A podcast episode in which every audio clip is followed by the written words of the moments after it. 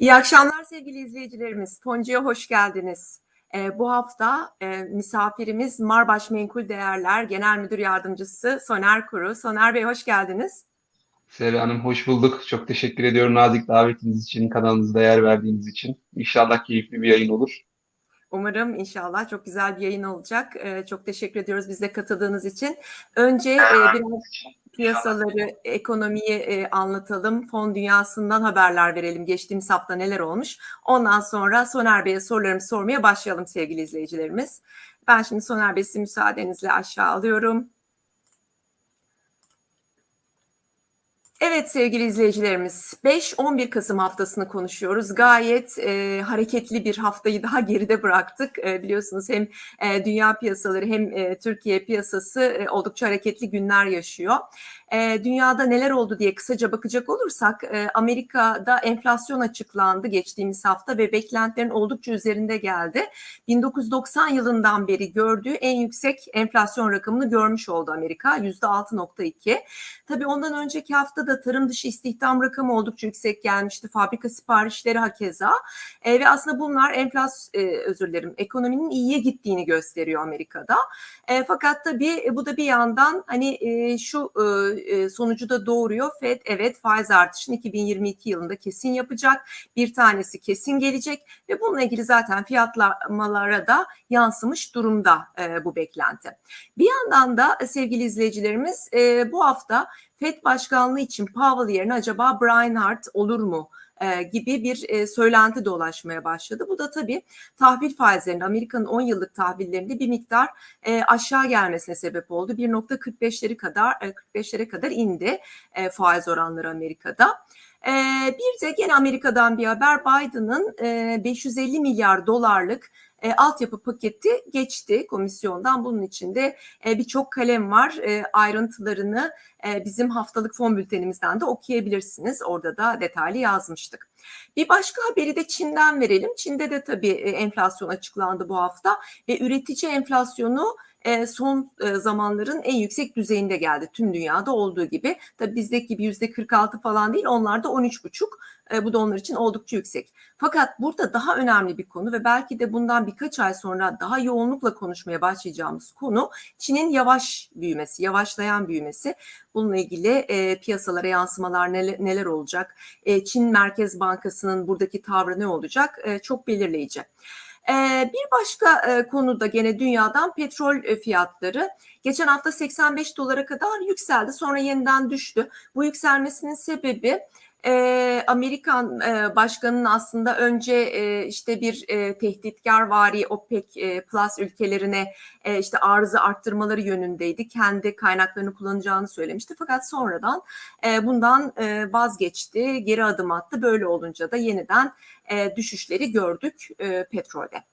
Bizim piyasalarımıza geldiğimiz zaman rekorlar haftası diyoruz. Çünkü dolar TL rekor kırdı, gram altın rekor kırdı, Borsa İstanbul rekor kırdı. Ee, geçtiğimiz hafta bütün yatırım araçlarında yukarı yönlü bir hareket vardı. Dolar e, ben buraya 9.97 yazdım ama onu gördü. Hepiniz de zaten takip ediyorsunuzdur. Altın yine yükseldi. 1868 ons dolar. E, BIST 100 endeksi 1639 puana geldi. E, Brent petrol az evvel söylediğim gibi düştü 85 dolarlardan 82 dolar civarlarından işlem görüyor. Ve Bitcoin de geçen hafta 61 bin dolar düzeyinde 64 bin 582'ye kadar geldi. Ee, güzel bir haber. Ee, borsada bu e, Ekim ayının ortalarından beri sürmekte olan e, yuk, yukarı yönlü hareket, rally diyelim. E, bir yandan da işlem hacmindeki yükselişle beraber geldi. 15 milyar liralardan işte Cuma günü baktığımızda 35 milyar liralık işlem hacimleri görüyoruz. Bu da tabii e, borsa için iyi bir haber. E, bir başka konuda Merkez Bankası'nın geçen hafta zorunlu karşılık oranlarını değiştirmesiydi. Döviz tevdiat hesaplarında 200 bas puanlık bir değişikliğe gitti.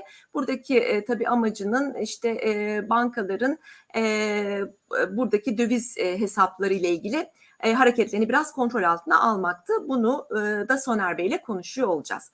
Şimdi de gelelim yatırım araçlarındaki haftalık getirilere bakalım. Rekorlar haftası demiştik. En yüksek getiri gram altında %6.4.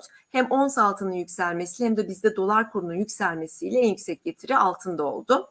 BIST 100 endeksi %3.1 getiri elde etti. E, tabii biz burada Cuma'dan Perşembe'ye bakıyoruz. E, Cuma biraz daha arttı. Bu 3.1 daha yüksek bir oran.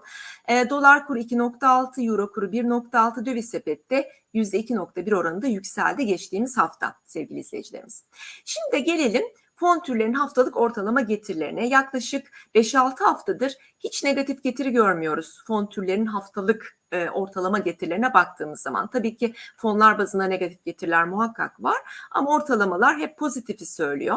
Ne söylüyor bize geçen hafta? En yüksek getirinin bir kere altın fonlarında olduğunu söylüyor. E, %5'ler civarında getiriler görüyoruz burada. E, tabii hem e, kura hem de yurt dışı piyasalardaki ralliye bağlı olarak e, yabancı fon sepeti fonları, yabancı hisse senedi fonları bunlarda yüzde ikilik, yüzde üçlük e, getiriler var sevgili izleyicilerimiz. Bizim hisse senedi fonlarımızda yüzde 2.37 oranında yükselmiş borsadaki yükselişe paralel olarak. E, Eurobond fonları 2.47'lik bir getiri yazmış yatırımcılarına. E, karma fonlar 1.62, değişken fonlar da 1.28'lik getirilere sahipler. E, en düşük e, getiri para piyasası fonlarında bu da tabii düşen e, faiz oranlarına bağlı olarak para pi- piyasası fonları haftalık 0.30'luk bir getiri elde etmişler. Peki geçen hafta en çok hangi fonlar kazandırmış derseniz 5 fon içinde 4'ü e, gümüş fonu. Altındaki yükseliş e, bununla beraber gümüşteki yükseliş gümüş fon sepeti fonlarının değerini arttırmış. E, en yüksek getiri yapı kredinin gümüş fonunda %8.1. Onu ak portföy izliyor. Sonra garanti portföy sonra da mükafat portföyün gümüş fon sepeti fonları izliyor. Araya dördüncü sırada bir e, Azimut'un e, GBC kodlu yabancı BF fon sepeti fonu girmiş. Ondaki getiri de %7,5 olarak gerçekleşmiş. Bunlardan sonra zaten sevgili izleyicilerimiz en yüksek getirili fonların altın fonları olduğunu görebilirsiniz. Ee, geçtiğimiz hafta yatırımcı sayısı en çok artan fonlarımız aslında geçen haftayla aynı. Bir tek sıralama değişmiş. IPJ, İş, İş Portföyün Elektrikli Araçlar Karma Fonu'na 1621 yeni yatırımcı gelmiş. Ak Portföyün Yeni Teknoloji Yabancı Hisse Senedi Fonu'na 1437 yeni yatırımcı gelmiş ve gene Ak Portföyün Alternatif Enerji Yabancı Hisse Senedi Fonu'na 1245 kişi daha gelmiş. En çok nakit girişi olan fonlara baktığımız zaman ilk sırada Yapı Kredi Portföyün 3. fon sepeti fonu var. İkinci sırada Ak Portföyün 1. fon sepeti fonu var ARL ve Üçüncü sırada da İş Portföyün Özel Sektör Borçlanma Araçları fonu var. Kodu TBB. Ve e, geçtiğimiz hafta e, SPK'dan izahnamesi onaylanan fonlara baktığımız zaman tüm fonların serbest fonlar olduğunu görüyoruz. Deniz Portföyün, Hedef Portföyün, e, Neo Portföyün, e, QNB Finans Portföyün birer yeni serbest fonu var. Ünlü portföy ise iki tane yeni serbest fonla e, izahnamesini onaylatmış SPK'da.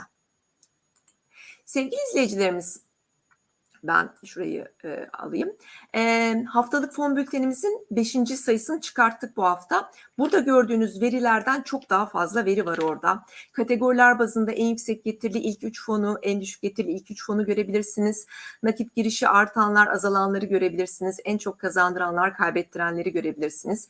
Piyasalarla ilgili yorumları okuyabilirsiniz fon, e, haftalık fon bültenimizde. Bir de e, bir fonun analizini yaptık. İş portföye ait yarı iletken teknolojileri e, değişken fon IJC bununla ilgili analizi hem getiri hem risk hem de performans anlamında e, yaptığımız e, fon bültenimize eğer hala abone değilseniz iyigelir.net'e girerek abone olabilirsiniz. Her cumartesi sabahı kapınızda, e-postanızda fon bültenimiz. Evet şimdi ben Soner Bey'i hemen e, yanıma alıyorum ve e, Soner Bey tekrar hoş geldiniz diyorum. Sorularımız birikmiş. Sorularımızı sormaya başlayalım. Ee, öncelikle e, ben hani biraz piyasayı değerlendirebilir misiniz e, diyeceğim. E, çünkü işte çok önemli veriler vardı geçtiğimiz hafta. Hem yurt dışı piyasalar hem yurt içi piyasalara baktığımız zaman e, bu işte Amerika'da e, çok iyi gelen veriler, Amerika'daki e, ekonominin iyiye gidiyor olması. E, sizin hani buradaki görüşleriniz nelerdir, öngörüler nelerdir önümüzdeki dönem için? Şöyle toplamak gerekirse tabii iki hafta önceye bir gitmek lazım. FED biliyorsunuz uzun dönemdir tartışılan bu tapering konusunu hayata geçirdi. Ee, bu aylık e, 120 milyar dolar olan e, varlık alımını her ay 15 milyar düşürerek e, 2022 ortasına doğru e, sıfırlayacağını açıkladı. E, bu tabii piyasalarda önceki dönemden fiyatlandı etti ama e, şu an için özellikle hisse senedi piyasaları tarafında e, işte ABD 10 yıllıklarında e, böyle korkulan bir tapering etkisi fiyatlaması e, görmüyoruz. E, bunun sebebi de biraz geçen hafta aslında e, önemli manşetleri var. E, özellikle e, enflasyon verilerini aldık geçtiğimiz hafta. E, Amerika'da üretici ve e, tüketici enflasyonu e, açıklandı. Tabii e, manşetler hep son 15 yılın, 20 yılın, 30 yılın gidiyor. En yüksek enflasyonla karşı karşıya olduğumuz yönünde. E, Avrupa'da keza öyle. Aynı şekilde tüketici enflasyonu sanırım yine son 30-40 yılın en yüksek seviyelerinde. E tabii Covid öncesi dönemde piyasaya verilen e, bu likidite, e, nakit akışını sağlaması için e, verilen bu destek, bunu vücutta e, belki kan sulandırıcı da diyebiliriz. Şu anda e, Covid sonrası dönem için etkisini gösteriyor. O işte e, şu anda e, FED bilançosu e, 8 trilyon doların üzerinde. Bu 2009'a doğru gidecek olursak 800 milyar dolardı. Yani 2009 öncesinin 10 katı bir parasal e, büyük e, tabanla karşı karşıyayız. E, bu da tüm varlık fiyatlarını yukarı yönlü e, etkiliyor enflasyon olarak da e, yolsu, yolsu elektrik olarak da geri dönüyor. E, burada özellikle geçtiğimiz hafta Çin üretici enflasyonunu biliyorsunuz aldık. Bir önceki 10.4'tü, 12.4 bekleniyordu. Yanlış hatırlamıyorsam 13.5 geldi. E, tabii Çin'deki bu e, üretici enflasyonu da e, hem Amerika hem de dünya için aslında tüketici enflasyonu olması anlamına geliyor. Çünkü e, Çin hala e, bir şekilde dünyanın e, üretim merkezi, fabrikası konumunda. Bir enflasyonist süreç var. Bunun bir miktarı e, bu az önce bahsettiğim piyasaya verilmiş olan bu likiditeten bu geri çekiliyor. E, yaşadığımız enflasyonun ağırlıklı sebebi ise e, hocam siz daha iyi biliyorsunuz iki tür enflasyon var. Biri talebin çok olması, ikincisi e, maliyetlerin artıyor olmasından gelen bir enflasyon. E, Covid sonrası dönemde bu likiditeyle birlikte bir talep hareketi bekleniyordu. Bu geldi, bu kısmen geldi. Hatta belki bu geçiyor bile ama dünyada bir doğal kaynak krizi var. E, işte elektrik, doğalgaz, petrol, e, gıda, e, topraktan neyi alıyorsak, yerin altından neyi alıyorsak fiyatı yükseliyor. E buna ilaveten tabii ulaştırma, tedarik zincirindeki aksamalar, e, buradaki fiyat hareketleri. Biz daha çok bir maliyet enflasyonuyla karşı karşıyayız. Global anlamda bahsediyorum. İçerideki hikaye tamamen farklı. Aman karıştırmasın e, izleyenler. Dışarıdan bahsediyoruz. Bunun da e, bu enflasyona e, parasal sıkılaştırma e, hamlesiyle cevap verirseniz e, istenen sonucu alamayabilirsiniz. Yani özellikle talep üzerinden gelen bir enflasyona evet likiditeyi kıstığınız zaman, e, finansman maliyetini arttırdığınız zaman bir sonuç alabiliyorsunuz. Bu aynı e, ateşe su dökmek gibi. Bildiğimiz bir ateşe su dökerseniz evet bunu söndürebilirsiniz ama bazı yangınlar var ki su e, sıktığınızda daha fazla alevlenir. E, ben şu anda globaldeki bu enflasyonu buna benzetiyorum. E, parasal sıkılaştırmaya gitmek tek başına çare olmayacak gibi görünüyor. E, Fed'in varlık alımlarını azaltmaya başlaması başka bir hikaye e, faiz arttırması ve gerçek sıkılaşmaya başlaması başka bir hikaye. E, haliyle ben şu mevcut ortamda işte bir yandan enflasyon bir yandan sıkılaşma hikayesinde e, Amerikan 10 yıllıkların çok fazla yukarı atmamasını, e, ons altının uzun süredir geçemediği 1830 dolar direncini kırmış olabilmesini, e, borsaların rekorlarda ya da rekorların e, hemen altında bir yerde fiyatlanıyor olmasını e, yaşanan enflasyon probleminin iç dinamiklerine bağlı olarak maliyet yönlü bir enflasyon yaşadığımızdan dolayı Fed'in sıkılaşmaya geçişini erteletecek nitelikte olduğunu düşünüyorum. Bu yüzden de uluslararası piyasalarda e, büyük merkez bankaları bir süre daha belki orta belki uzun vadede destekleyici olmaya devam edecek. Ben şu yoruma çok katılmıyorum. Bir enflasyon var bu da Fed'i sıkılaştırma noktasında e, elini daraltıyor, zamanı çabuklaştırıyor gibi bir hikaye. Tabii ki FED ve piyasalar orada enflasyonun kaynaklarına bakıyor. Zaten üreticinin üzerinde oluşan bu maliyet yüküne e, bir de siz finansman maliyetini eklediğinizde belki e, istenen sonuç değil tersine bir etki dahi yaratabilirsiniz. Finansman maliyeti ve faiz maliyeti ekleyerek. E, bu yüzden uluslararası ortam e, bence destekleyici olmaya devam ediyor. E, biz tabii içeride e, Türk lirası varlıklar cephesi üzerinde bunu çok göremedik. Gelişmekte olan ülkelere para akımı zaten kısıtlı kaldı bu süreçte. E, bize biraz daha kısıtlı kaldı kendi iç dinamiklerimizden dolayı. Bu anlamda yurt dışı destekleyici. E, bu hafta orada yine önemli datalar geliyor olacak. Amerika'da perakende satışları e, takip ediyor olacağız. E, aynı şekilde notlarını almıştım. Hemen bir kontrol edeyim. E, pazartesi içinde sanayi üretimi var. Çarşambada Avrupa'da enflasyon verisi gelecek yanlış anımsamıyorsam. E, yurt dışı ile ilgili şunu eklemek lazım genel özet içinde. E, Almanya'da vaka ve vefat sayıları COVID ile ilgili e, artıyor, artmaya devam ediyor. E, orada da yine şöyle bir notum vardı. Ağustos'ta e, ortalama vefat sayısı günlük 30'un altında, Eylül'de 40'lar 50'lerde, Ekim'de 60'larda, e, Kasım'da 150-160'larda devam ediyor Almanya'da vefat sayıları. Ben biraz daha vefat sayıları üzerinden okumaya çalışıyorum COVID ile ilgili iklimi tüm dünyada. E, çünkü e, şey biliyorsunuz artık aşı yaygınlaştığı için vaka oluşsa da test pozitif çıksa da tabii e, etkisi düşük oluyor. Hafif atlatıyor insanlar. O yüzden vefat sayıları üzerinde yürümekte biraz daha fayda var. Rusya'da bir miktar yukarı gidiyor. E, yani önümüzdeki dönemde belki bu hafta bir miktar e, özellikle bu Almanya ve Rusya'daki bu vefatlardaki artış piyasa açısından risk oluşturabilir. Ama şeye baktığımızda genel makro ortama baktığımızda ben şu enflasyon ve e, parasal sıkılaştırma hikayesinde e, piyasaların korktuğu kadar bir sıkılaştırma olabileceğini düşük olasılık olarak değerlendiriyorum. Elimde de bununla ilgili hem ons altın hem tahvil hem de hisse senedi piyasalarının e, değerleri var. İçeri baktığımızda tabii içeride rekorlar haftası diyoruz. Tabii e, Merkez Bankası'nın son dönemdeki söylem değişikliği, e, özellikle bundan önceki birkaç ay önceye gidecek olursak e, para politikaları, faiz oranları e, enflasyonun üzerinde bir seviyede tutulacaktır söyleminden önce çekirdek enflasyona daha sonra da yine bu son dönemde e, cari denge üzerinden vurguya doğru e, çevrildi. E, bu hafta Merkez Bankası toplantısı var. Kasım ayı toplantısı. Piyasalar 100 bas puan bir indirim daha bekliyor ki kur tarafında da bunun fiyatlamalarını görüyoruz. E, borsa tarafındaki hikaye bir miktar ucuzluk hikayesi vardı elimizde e, işte çok ciddi iskontolu seviyelerde fiyatlanıyordu Borsa İstanbul ki bunu uzun dönemdir zaten bahsediyorduk. Belki detaylarıyla ilgili konuşuruz. E, bu ucuzluk hikayesine tabii bir miktar bu şey e, etki etti. Güçlü bir bilanço dönemini geride bıraktık.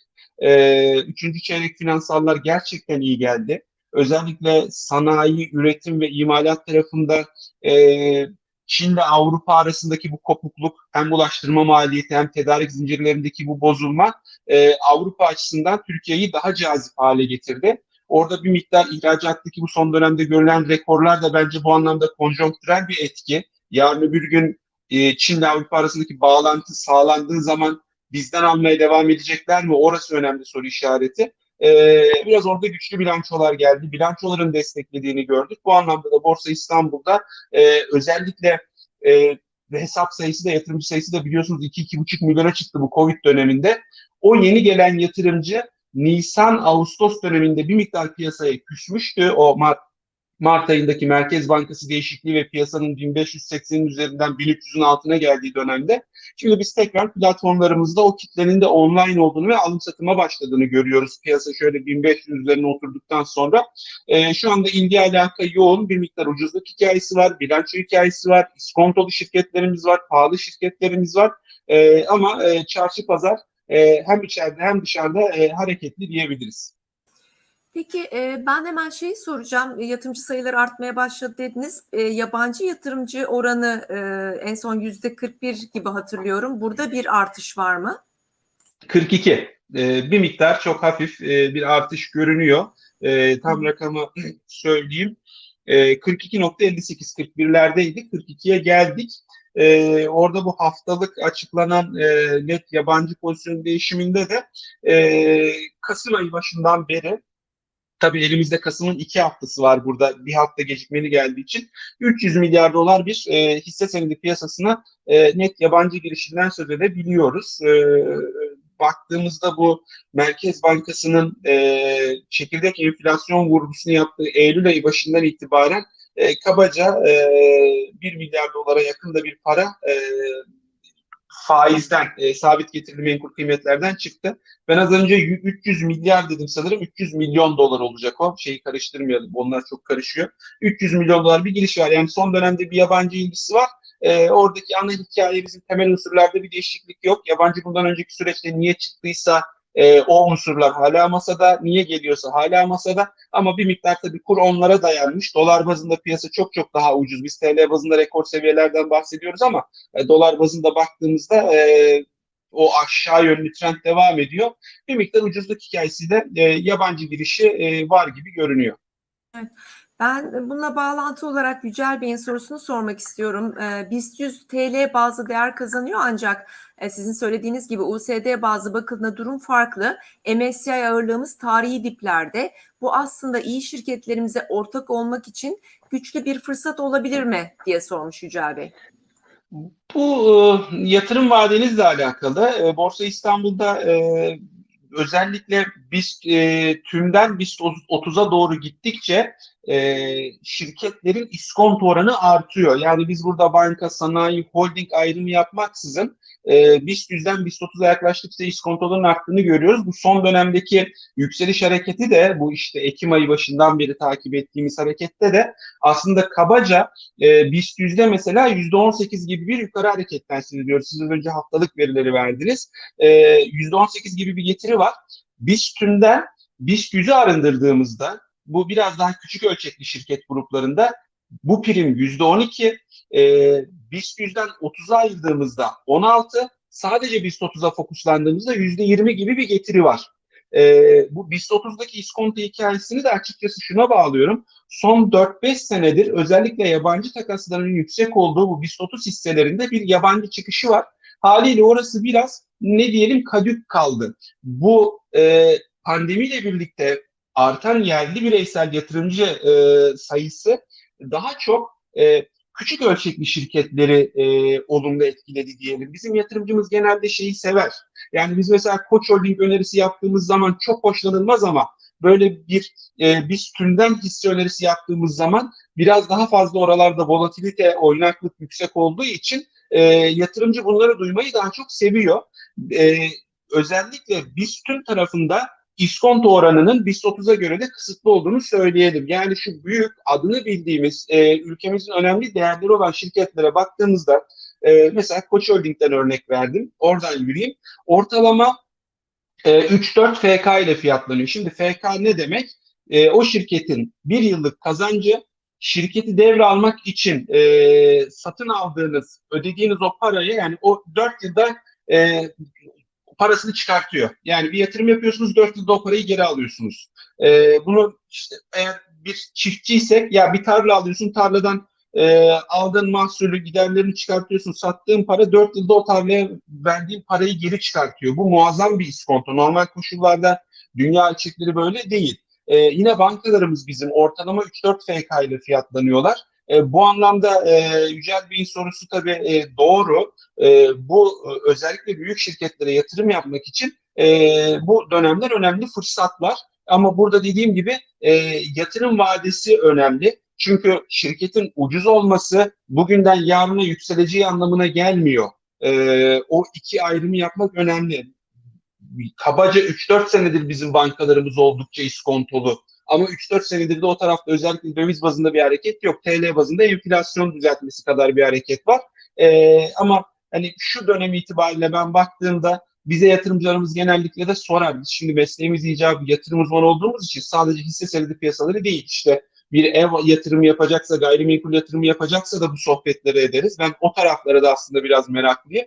Ama şu anda ben e, şu ekonomide e, özellikle hisse senedi piyasasının önemli markaların, Türkiye'nin önemli değerlerinin oldukça iskontolu ve orta uzun vadede yatırım yapılabilir e, nitelikte e, olduğunu düşünüyorum. Peki teşekkür ederiz. Tam da böyle Koç Holding demişken e, Serkan Aymaz'ın e, holdinglerle ilgili bir sorusu var. Onu sormak istiyorum. Biraz uzun belki buraya koyamayız aşağıya ama ben okuyayım. E, teşekkür ederiz Serkan Bey. E, bizim uzun zamandır e, izleyicimiz Serkan Bey sağ olsun. E, benim sorum diyor finansal okuryazarlık bağlamında. E, şimdi Koç ve Sabancı gibi holdinglerin hisseleri var. Bir de bu holdinglere bağlı Tofaş, Enerjisa, Yapı Kredi gibi şirketler var. Örneğin Koç Holding alınca Tofaş'ı da almış oluyor muyuz? E, sonra kendisi 3 e, numaralı bir e, şey daha yazmış. Anladığım kadarıyla olmuyoruz. O zaman holdingi alınca muhteviyat olarak neyi satın almış oluyoruz? Bir iki örnekle açıklayabilir misiniz diyor. Ee, şöyle e, aslında oluyor e, ama borsadaki fiyatlanmaları bunların biraz daha farklı dinamiklerle işliyor. E, holdinglerin tabii özellikle Sabancı Koç gibi holdinglerin faaliyet alanları çok geniş olduğu için e, bu holdingler daha çok e, iştirak fiyatlamalarından ziyade e, bu genel sepet üzerinden fiyatlanır ve aslında Türkiye büyümesini biz bu holdinglerde görürüz. Ama dediğim gibi borsa fiyatlaması çok daha ilginç. Mesela Ford Oto, Ford yüzde 41'i e, Koç Holding'in aslında. Yüzde 41'i de bu Amerika'daki Ford'un, yüzde 18'i de halka açık. Bugün bakıyoruz e, Ford Oto e, son 12 ayda 6.6 milyar e, kar etmiş. E, Koç Holding 12 milyar lira kar etmiş. Ford Oto'nun piyasa değeri borsadaki 75 milyar, e, Koç Holding'i 66 milyar.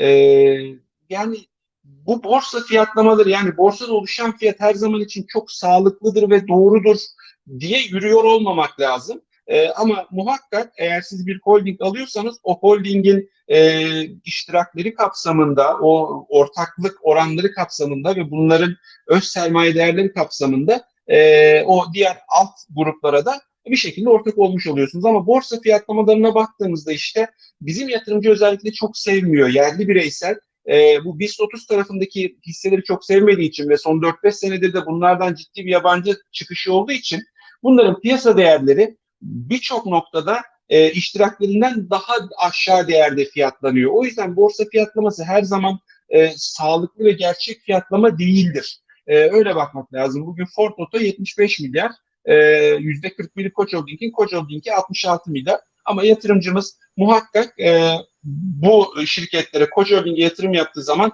Ford Oto'ya da Tofaş'a da bir şekilde yatırım yapmış oluyor. Bağlısın. Evet.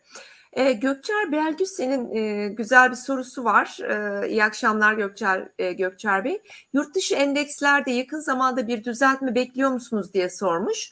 E, yüksek enflasyon, yüksek kur politikası ve BIST rally yapıyor gözüküyor. Bunun devamını bekliyor musunuz demiş Gökçer Bey. Şimdi yurt dışı endekslerin e, açıkçası aşırı alış bölgesinde fiyatlandığını düşünüyorum.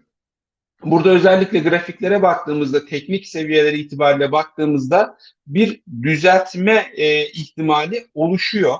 Ama şu var, dünyada parasal taban o kadar yüksek ki aslında e, hisse senetlerinin fiyatı yükselmiyor da paranın değeri düşüyor gibi bir açıklama da yapabiliriz. Yani son dönemde Türkiye'de oluşan bu hikaye yurt dışı içinde geçerli.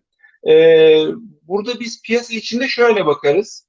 Bunlar çok pahalandı artık uzak duralımdan öte çeşitli teknik seviyeleri takip edip bazı destek seviyeler kırıldığında e, stop çalıştırmayı e, tercih ederiz. Yani e, nasıl diyelim müzik çalıyorken dans ediyor olalım, müzik sustuğunda kapıdan ilk e, çıkmaya bakalım gibi bir hikaye.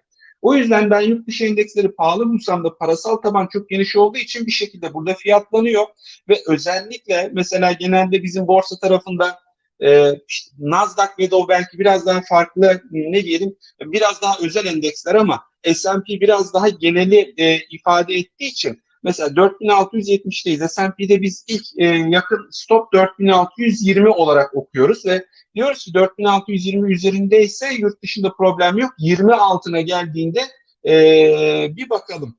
E, bunu söyleyebilirim. Yurt dışı endekslerde bir düzeltme bekliyor muyuz? E, ihtimaller dahilinde ama özellikle burada teknik seviyeleri takip etmek e, biraz daha ne diyelim piyasa oyuncuları açısından anlamlı. Biz e, tabii daha kısa vade fokus olduğumuz için e, genel itibariyle tabii e, müşteri portföyümüz e, beklentileri açısından biraz daha böyle destek seviyeleri takip ediyoruz diyelim. Çünkü e, şu var, e, şu çok kaçıyor. Ya bu piyasa çok pahalı buradan alınmaz biraz daha gidiyor. Bu piyasa çok pahalı buradan alınmaz. Orada piyasayı takip etmek lazım. Trendleri takip etmek lazım. Ee, onun arkasından gitmek lazım diye düşünüyoruz. Diğer taraftan tabii yüksek enflasyon ve yüksek kur politikasıyla bistralli yapıyor gözüküyor. Bunun devamını bekliyor muyuz? Burada da yine aynı şekilde biz açıkçası yani ben kendi adıma şu e, Ekim ayında Merkez Bankası'nın faiz indirdiği doların işte 8.30'lardan 10 liralara geldiği bu süreçte e, borsa tarafında böyle %20'lik bir hareket bekliyor muydum? Beklemiyordum. Bunu söyleyeyim.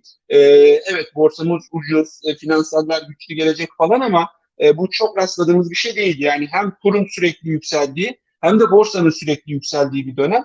Burada ana hikaye bilanço ve enflasyon. Burada da yine endeks yüz açısından baktığımızda şu son iki aylık oluşan yüzde yirmi, yüzde on sekiz primin önümüzdeki iki ay sonrasında bir yüzde yirmi daha üzerine koymasını bekliyor musun dersen hayır bunu beklemiyorum. Bir miktar normalleşme e, gerekiyor gibi görünüyor.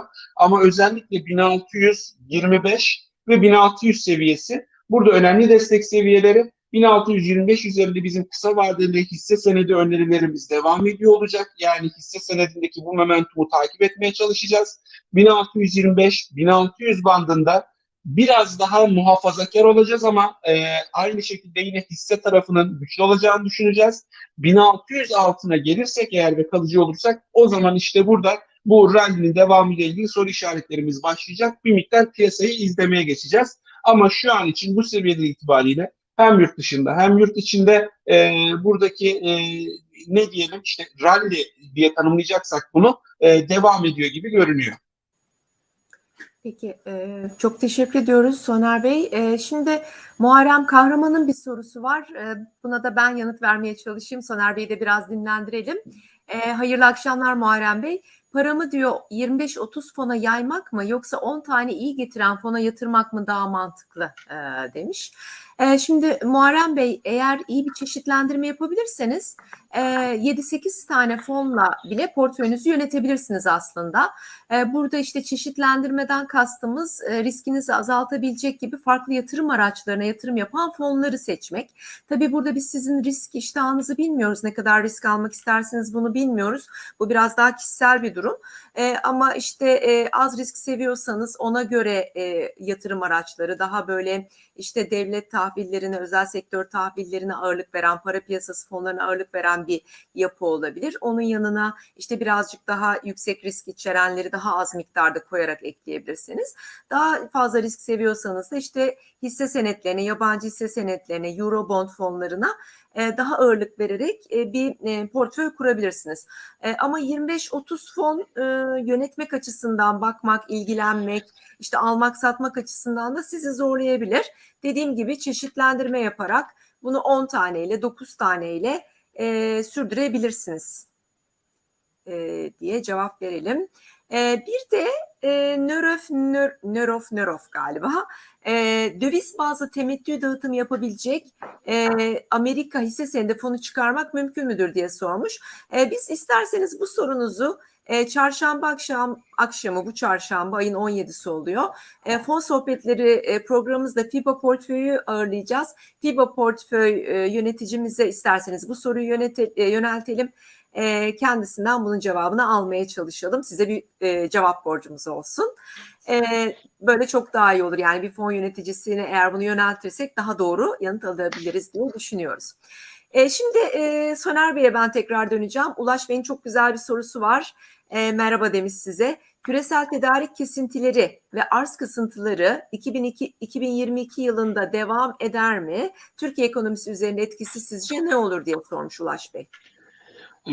Bununla ilgili otoritelerden gelen açıklama, e, Dünya Bankası dönem dönem bununla ilgili açıklamalar yapıyor. 2020 ortasına kadar e, bu işin devam edebileceği yönünde. 2022 ikinci yarıdan itibaren özellikle bu e, tedarik zincirindeki aksamalarla ilgili problemlerin düzelmiş olmasını, düzeleceği beklentisi hakim diyebilirim. E, burada özellikle ulaştırma maliyetleri de aynı şekilde bunun e, içine dahil.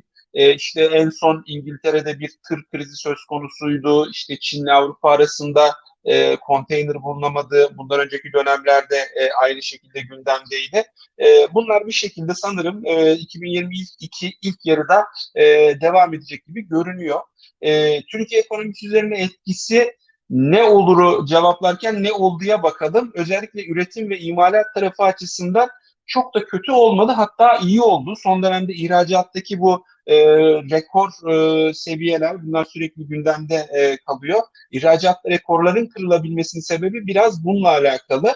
E, Avrupa Çin'den aldığı birçok e, belki orta teknoloji e, niteliğindeki ürünü dönüp şu anda Türkiye'den almaya başladı. Ee, özellikle o tarafta bizim açımızdan bir fırsat e, oluştu e, diyebilirim. E, ama özellikle burada fiyatların yukarı gidiyor olması, enerji maliyetlerindeki yukarı hareket bir şekilde bize e, enflasyon olarak e, geri e, dönüyor. Biz çünkü biliyorsunuz bir şekilde enerjiyi dışarıdan almak durumunda olan bir ekonomiyiz. E, doğal gazı, petrolü başta olmak üzere elektrik yine aynı şekilde kısmen doğrudan e, alımlarımız var. E, bir enflasyon etkisi de bu anlamda yaratıyor. Yani getirisi, götürüsü, e, artısı, eksisi diye bakılacak olursa bu yine e, açıkçası nereden bakıldığıyla alakalı. İhracat tarafından bakarsanız artısı var enflasyonist etkileri var bunun. Enflasyon tarafından bakarsanız açıkçası e, negatif etkilerini görüyoruz. Ben açıkçası kabaca finans sektöründe, hizmet sektöründe bir çalışan olarak enflasyon olmamasını tercih ederdim. Ama bunu bir e, ihracatçıya sorarsanız, bir üreticiye sorarsanız tabii ki e, bu durumdan Türkiye'nin olumlu çıktığını söyleyecektir. Siz burada e, pastanın neresindesiniz, siz ne kadar etkileniyorsunuz biraz daha bu konu e, açıkçası e, bununla alakalı. Burada kalıcı olacak bir şey var maalesef. O da doğal kaynak problemi, fosil yakıt problemi. E, petrol fiyatlarında yukarı hareket var, doğalgazda yukarı hareket var. Burada arzla ilgili problemler var. Bunların artık sonu göründüğü için bir şekilde alternatifleri de bulunmaya başladığı için işte elektrikli araçlar olsun, e, rüzgar enerjisi olsun, güneş enerjisi olsun buralardan biraz daha dünya ekonomisi çözüm aradığı için petrol üreticileri, doğalgaz üreticileri bu işe yeni sabit yatırım yapmaktan çekiniyorlar. Feasible olmuyor. O yüzden bundan sonraki süreçte enerji fiyatları e, sanırım yüksek kalmaya devam edecek. Gıda tarafı aynı şekilde e, uzun dönemdir tabii hep bahsediliyor. Yani e, dünyanın kaynaklarını hoyratça kullandık ve kullanmaya devam ediyoruz ve bunun bir e, sonu geliyor gelecek. İşte küresel ısınma bir yandan burada etkiliyor. E, bu enerji ve gıda tarafı yüksek kalmaya devam edecek gibi ki ara sıra haber bültenlerinde karşımıza çıkıyor ya e, işte fabrikada et üretilmesi gibi konular. Bundan sonra biraz daha bunları duyacağız. Burada enerji ve gıdada pahalılık küresel ölçekte devam edecek. Burada e, diğer taraftan tabii içerideki bu enflasyonun tamamını buna yazıyor olmak e, hiç doğru olmayacaktır. Bizim farklı e, noktalarda farklı politikalarımız bunu tetikliyor ama e, 2022 e, ortasına kadar bu tedarik zincirlerindeki aksamalar bir şekilde toparlanacak ama benim şahsi kanaatim gıda ve enerji, doğal kaynak e, fiyatları yüksek kalmaya devam edecek gibi görünüyor. Evet, siz gıda demişken e, tam da Mustafa e, Akıncı e, bir soru sormuş. E, gıda ve tarıma dayalı iyi fonlar hangileridir? Tam olarak neye yatırım e, yapıyorlar demiş. E, Valla iyi fonlar demişsiniz Mustafa Bey ama e, sadece iki tane fon var e, tarım ve gıdaya dayalı maalesef. E, bir tanesini garanti portföy kurdu, e, bir tanesi de iş portföye ait. E, iş portföyünki serbest fon yani nitelikli yatırımcılar alabiliyorlar. Garanti portföyü e, küçük birikimlerimizle de alabiliyoruz. E, bildiğim kadarıyla tekrar kaptan aslında kap, e, kapa girerek e, portföy dağılım raporuna bakmak lazım. Ama bildiğim kadarıyla e, bu fonlar e, tarım teknolojilerine e, yatırım yapıyorlar. E, tarım şirketlerine yatırım yapıyorlar. Tarım emtiaları içlerinde e, çok var mı e, emin değilim. E, buna tekrar dediğim gibi kaptan bakmak lazım. E, emtiaya dayalı e, tarım fonları da belki özellikle o konularda kurulan e, gelebilir e, önümüzdeki dönemde. E, Atis abi zannediyorum demiş ki bazı menkul şirketlerinin istatistiksel arbitraj fonları mevcut. Ancak içlerinde stefası açık olan yok. Piyasada arbitraj ortamının fazla olmasına rağmen bu tercih neden kaynaklanıyor olabilir demiş. E, bununla ilgili de şunu söyleyelim. E, bu söylediğiniz fon e, arbitraj fonu, serbest fon dediğiniz gibi. E, ünlü portföyün böyle bir fonu var yanlış hatırlamıyorsam. E, kendisini bir e, foncu programımızda ağırlayacağız yine. E, kendilerine e, bu konuyu sorabiliriz diye düşünüyorum. E, tabii yanlış hatırlamıyorsam tekrar onu da parantez içinde söyleyeyim. E, bu soruda yine bir borcumuz olsun. iki tane e, borcumuz oldu şimdi ileride ödeyeceğimiz. E, şimdi ben Metin e, Bey'in bir sorusu var. Gedik e, ile ilgili ve Marbaş ile ilgili. Gedik, Metin Ali demiş ki Gedik yatırımın fonlarına sadece aracılık mı ediyorsunuz yoksa yönettiğiniz fon var mı diye sormuş Soner Bey. Şu an Marbaş'ta yönettiğimiz aktif fon yok. E, fonu satın alabilirler ama fon yönetimi de Gedik üzerinde, e, Gedik portföyü üzerinde. Marbaş'ın şu an aktif olarak yönettiği bir fon bulunmuyor. Önümüzdeki dönem yapılacaklar arasında tabii. Evet.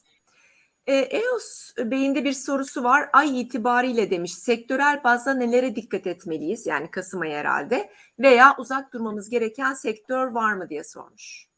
Ee, şöyle, e, şimdi bilanço dönemini geride bıraktık. E, genel itibariyle üçüncü çeyrekteki hikayeler dördüncü çeyrekte de e, devam ediyor olacak gibi görünüyor. Özellikle bu güçlü üretim, imalat ve ihracat e, konusu dördüncü çeyrekte de bence e, Borsa İstanbul açısından önemli bir tema. E, genel itibariyle burada da tabii çok geniş bir şeyden bahsediyoruz. Biraz daha e, somutlaştırmak gerekirse otomotiv sanayi e, bu anlamda tabii e, çok güçlü Türkiye'de. Ortalama %60-65 öz sermaye karlılığına geldi son bilançolarla birlikte. Burada bu yüksek öz sermaye karlılığı hikayesi e, dediğim gibi Türkiye'de ciddi bir otomotiv habitatı var.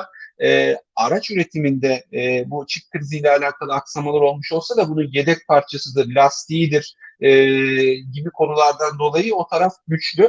E, otomotiv tarafındaki bu güçlü hareketin dördüncü çeyrekte devam etmesini bekliyoruz. Pozitif ayrıştırıyoruz. E, aynı şekilde dayanıklı tüketim malzemeleri, beyaz eşya, e, bu tarafta güçlü bilançolar aldık. Dördüncü çeyrekte de e, buradaki hikayenin benzer olarak hareket edeceğini düşünüyoruz. Diğer taraftan bankacılık son dönemde şu Ekim başından itibaren başlayan harekette bankacılıkta ciddi bir hareket var. Buradaki hani üst başlık BIST 30 içinde olmaları genel itibariyle ama e, burada bu hareketin devamını bekliyoruz. Çünkü bankalarda şöyle bir görüntü var.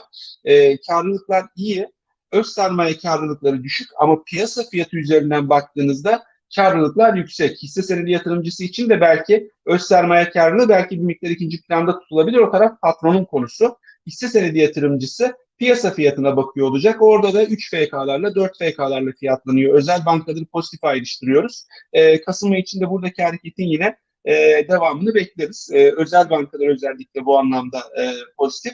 Diğer bir taraftan da e, havacılık ve ulaştırma tarafı belli bir noktaya geldi.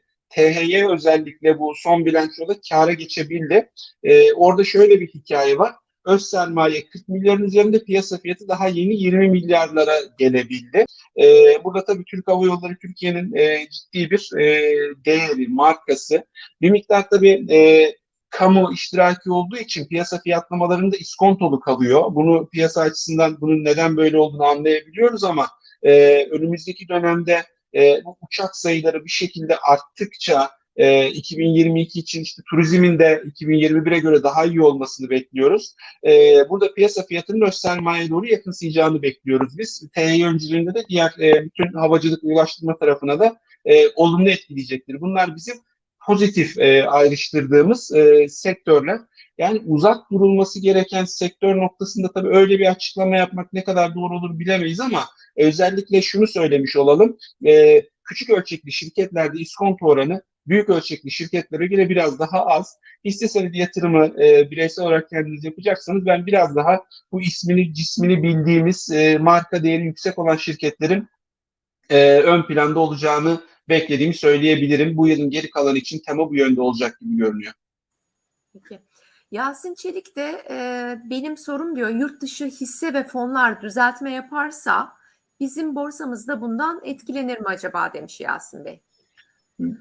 Bu Ekim ayı içinde Amerika piyasaları özellikle böyle bir düzeltmeye girdiğinde e, biz de hafif sallandık ama e, burada bizim yurt dışı korelasyonumuz çok yüksek değil. Yani bizim bu son bir buçuk aydır takip ettiğimiz rallinin sebebi, ana sebebi de yurt dışı iyi olması değil, bizim ucuz olmamız ve FK'lar noktasında, çarpanlar noktasında artık e, ciddi bir yere gelmiş olmamız. Yabancı da burada piyasaya girişinde Türkiye'de bazı temel unsurlarda olumlu gelişmeler var diye gelmiyor bence. E, dolar bazında ucuzladığı için burada bir e, fırsat görüp geliyor. Bunun çok uzun vadeli olacağını açıkçası düşünmüyorum. Yani yabancı girişinin bir trend haline geleceğini düşünmüyorum bu anlamda. 300 milyon dolar gibi bir giriş var Kasım ayında. E, belki bir 600 olur, belki bir milyara yakın bir olur ama böyle kalıcı bir etki e, bu seviyelerden olmaz. Bu sebeple yurt dışındaki düzeltmeden ben Borsa İstanbul açısından e, o kadar e, korkmuyorum. Önceki dönemlerde e, yurt dışı öksürse biz grip oluyorduk ama içeride çok ciddi bir yabancı olduğu içindi. E şimdi biraz daha biz bize fiyatlanıyoruz gibi bir görüntü var. E, o yüzden e, o taraf e, ikinci e, parametre olur. İlk parametre bizim e, kendi hikayemiz, kendi makro dengelerimiz, e, kendi e, jeopolitik konularımız olacak gibi görünüyor. Ee, bir soru da gene e, aslında e, borsa ile ilgili Ramazan Gönül sormuş. Dolar artıyorken diyor yabancı BIST'e giriyor mu? Nasıl çıkacak diye soruyor. Yani nasıl çıkacak? E, bu dolar daha artacağı için tabii o dolar üzerinden tamamen bakıyor. Yani adamın e, yabancının 8 liradan dolarını satıp bir hisse senedi aldığını düşünelim. Hisse senedini de 8 liradan almış olsun. Hisse senedi 9 liraya çıkmış olsun. E, satsın ama dönüp doları 10 liradan alacaksa yabancı bu işten e, para kazanmış olmuyor. E, bu, bu- bunu, bunu kastediyor. E, bir şekilde yabancı girişi için zaten şey çok önemli kurun bir istikrara kavuşuyor olması, kurun öngörülebilir bir halde olması çok önemli. Yani biz grafiklere evet dolar bazlı bakıyoruz ama yabancı yatırımcı gelip bir şekilde orada TL'ye dönüyor parasını, dolarını satıyor, Türk lirasına dönüyor ve Türk lirasıyla o hisse senedini alıyor. Bizim e, dolar bazlı grafiklerde şu var, e, şeyi e, kura bölüyoruz, TL fiyatını kura bölüyoruz, öyle bir grafik oluşturuyoruz.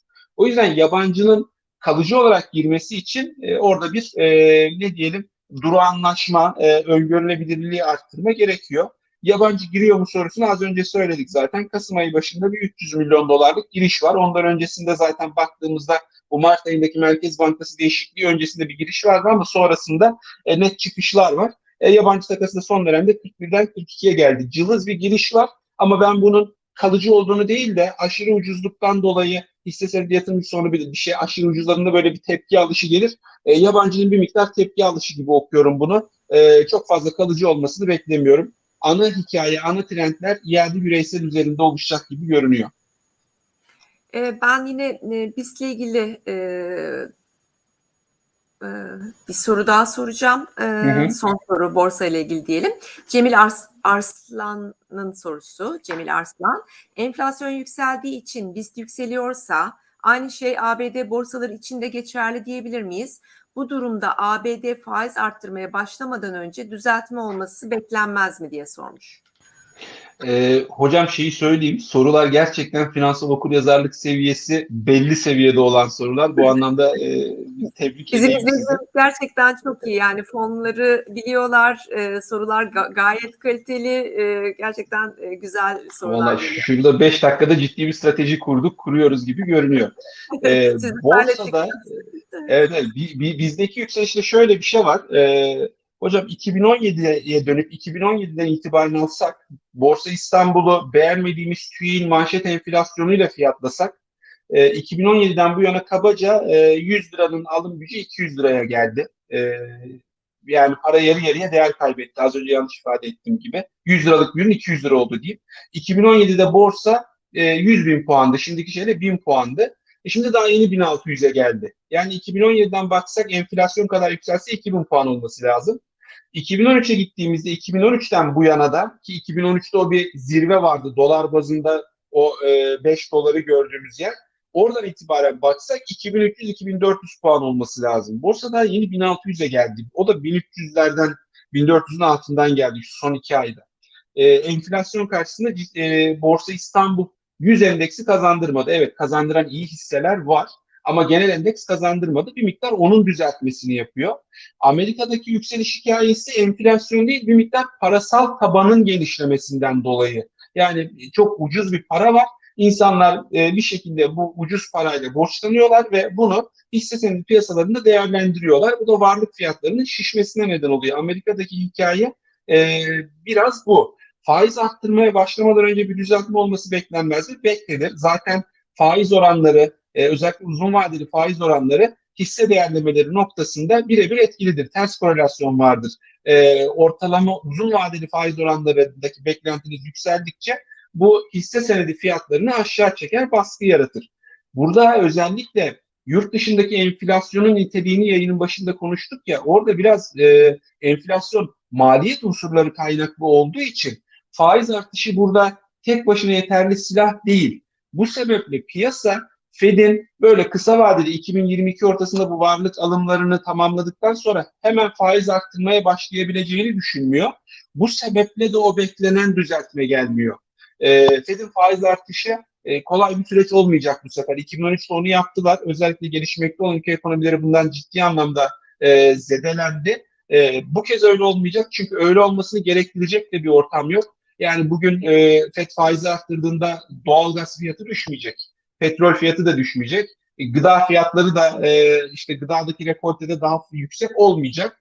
E, rüzgar enerjisinden elde edilen enerji artmıyor olacak. O yüzden hikayeler farklı farklı. Her piyasayı kendi iç dinamikleriyle yürütüyor olmak lazım. Ben Fed'in kolay kolay faiz arttırabileceğini düşünmüyorum. Bir de altın soralım. Dünyada e, İshak Levent Özbeyoğlu devasa bir enflasyon var. Bu durumdan kurtulabilmek zor gözüküyor diyor. Gram altın için görüş alabilir miyiz? Öncelikle ONS'tan başlayalım. Ee, ONS tarafında yukarı yönlü beklentim var. Ee, son dönemde teknik olarak da bu 1830 seviyesi e, ciddi anlamda baskı yaratıyordu ve geçilemiyordu. E, şimdi bu son harekette e, burayı geçtik. E, burada önümüzdeki günler için e, son fiyatımız bizim kaçmış? Ben 1900 doların üzerinde 2000 dolara doğru bir hareket bekliyorum. 1864 kapatmışız haftayı. E, ben ons altın tarafında yukarıyım. E, buradaki ana hikaye dediğim gibi Fed'in sıkılaşmasının zor olacak olması. Ons altın daha yüksek seviyelerde olurdu ama güvenli liman noktasında artık rakipleri var. Özellikle e, bir şeyi görüyoruz hocam piyasada. E, belli bir yaşın altındaki kesim güvenli liman olarak bir miktar şu kripto paraları görüyor artık. Bu e, belirsizlikten korunma aracı olarak altın yatırımı belli bir e, yaş ortalamasının üzerinde kaldı gibi. Orada dinamikler değişti. O tarafa da ciddi bir para girişi var çünkü. E, ama ben önümüzdeki dönem için şu 1830 teknik seviyesinde aşılmasıyla 1900 doların üzerinde bir hareket bekliyorum. Şimdilik 2000'i telaffuz etmek iddialı olabilir. Ora bir kalsın. E, gram tarafında da artık e, yani kur tarafında çok bir beklentimiz yok zaten. E, özellikle enflasyon ve kur tarafı e, cari denge noktasında bir miktar Merkez Bankası üzerinde belki ikinci plana gitmiş gibi de görünüyor. Bu e, hani bu anlamda böyle bir realite de var.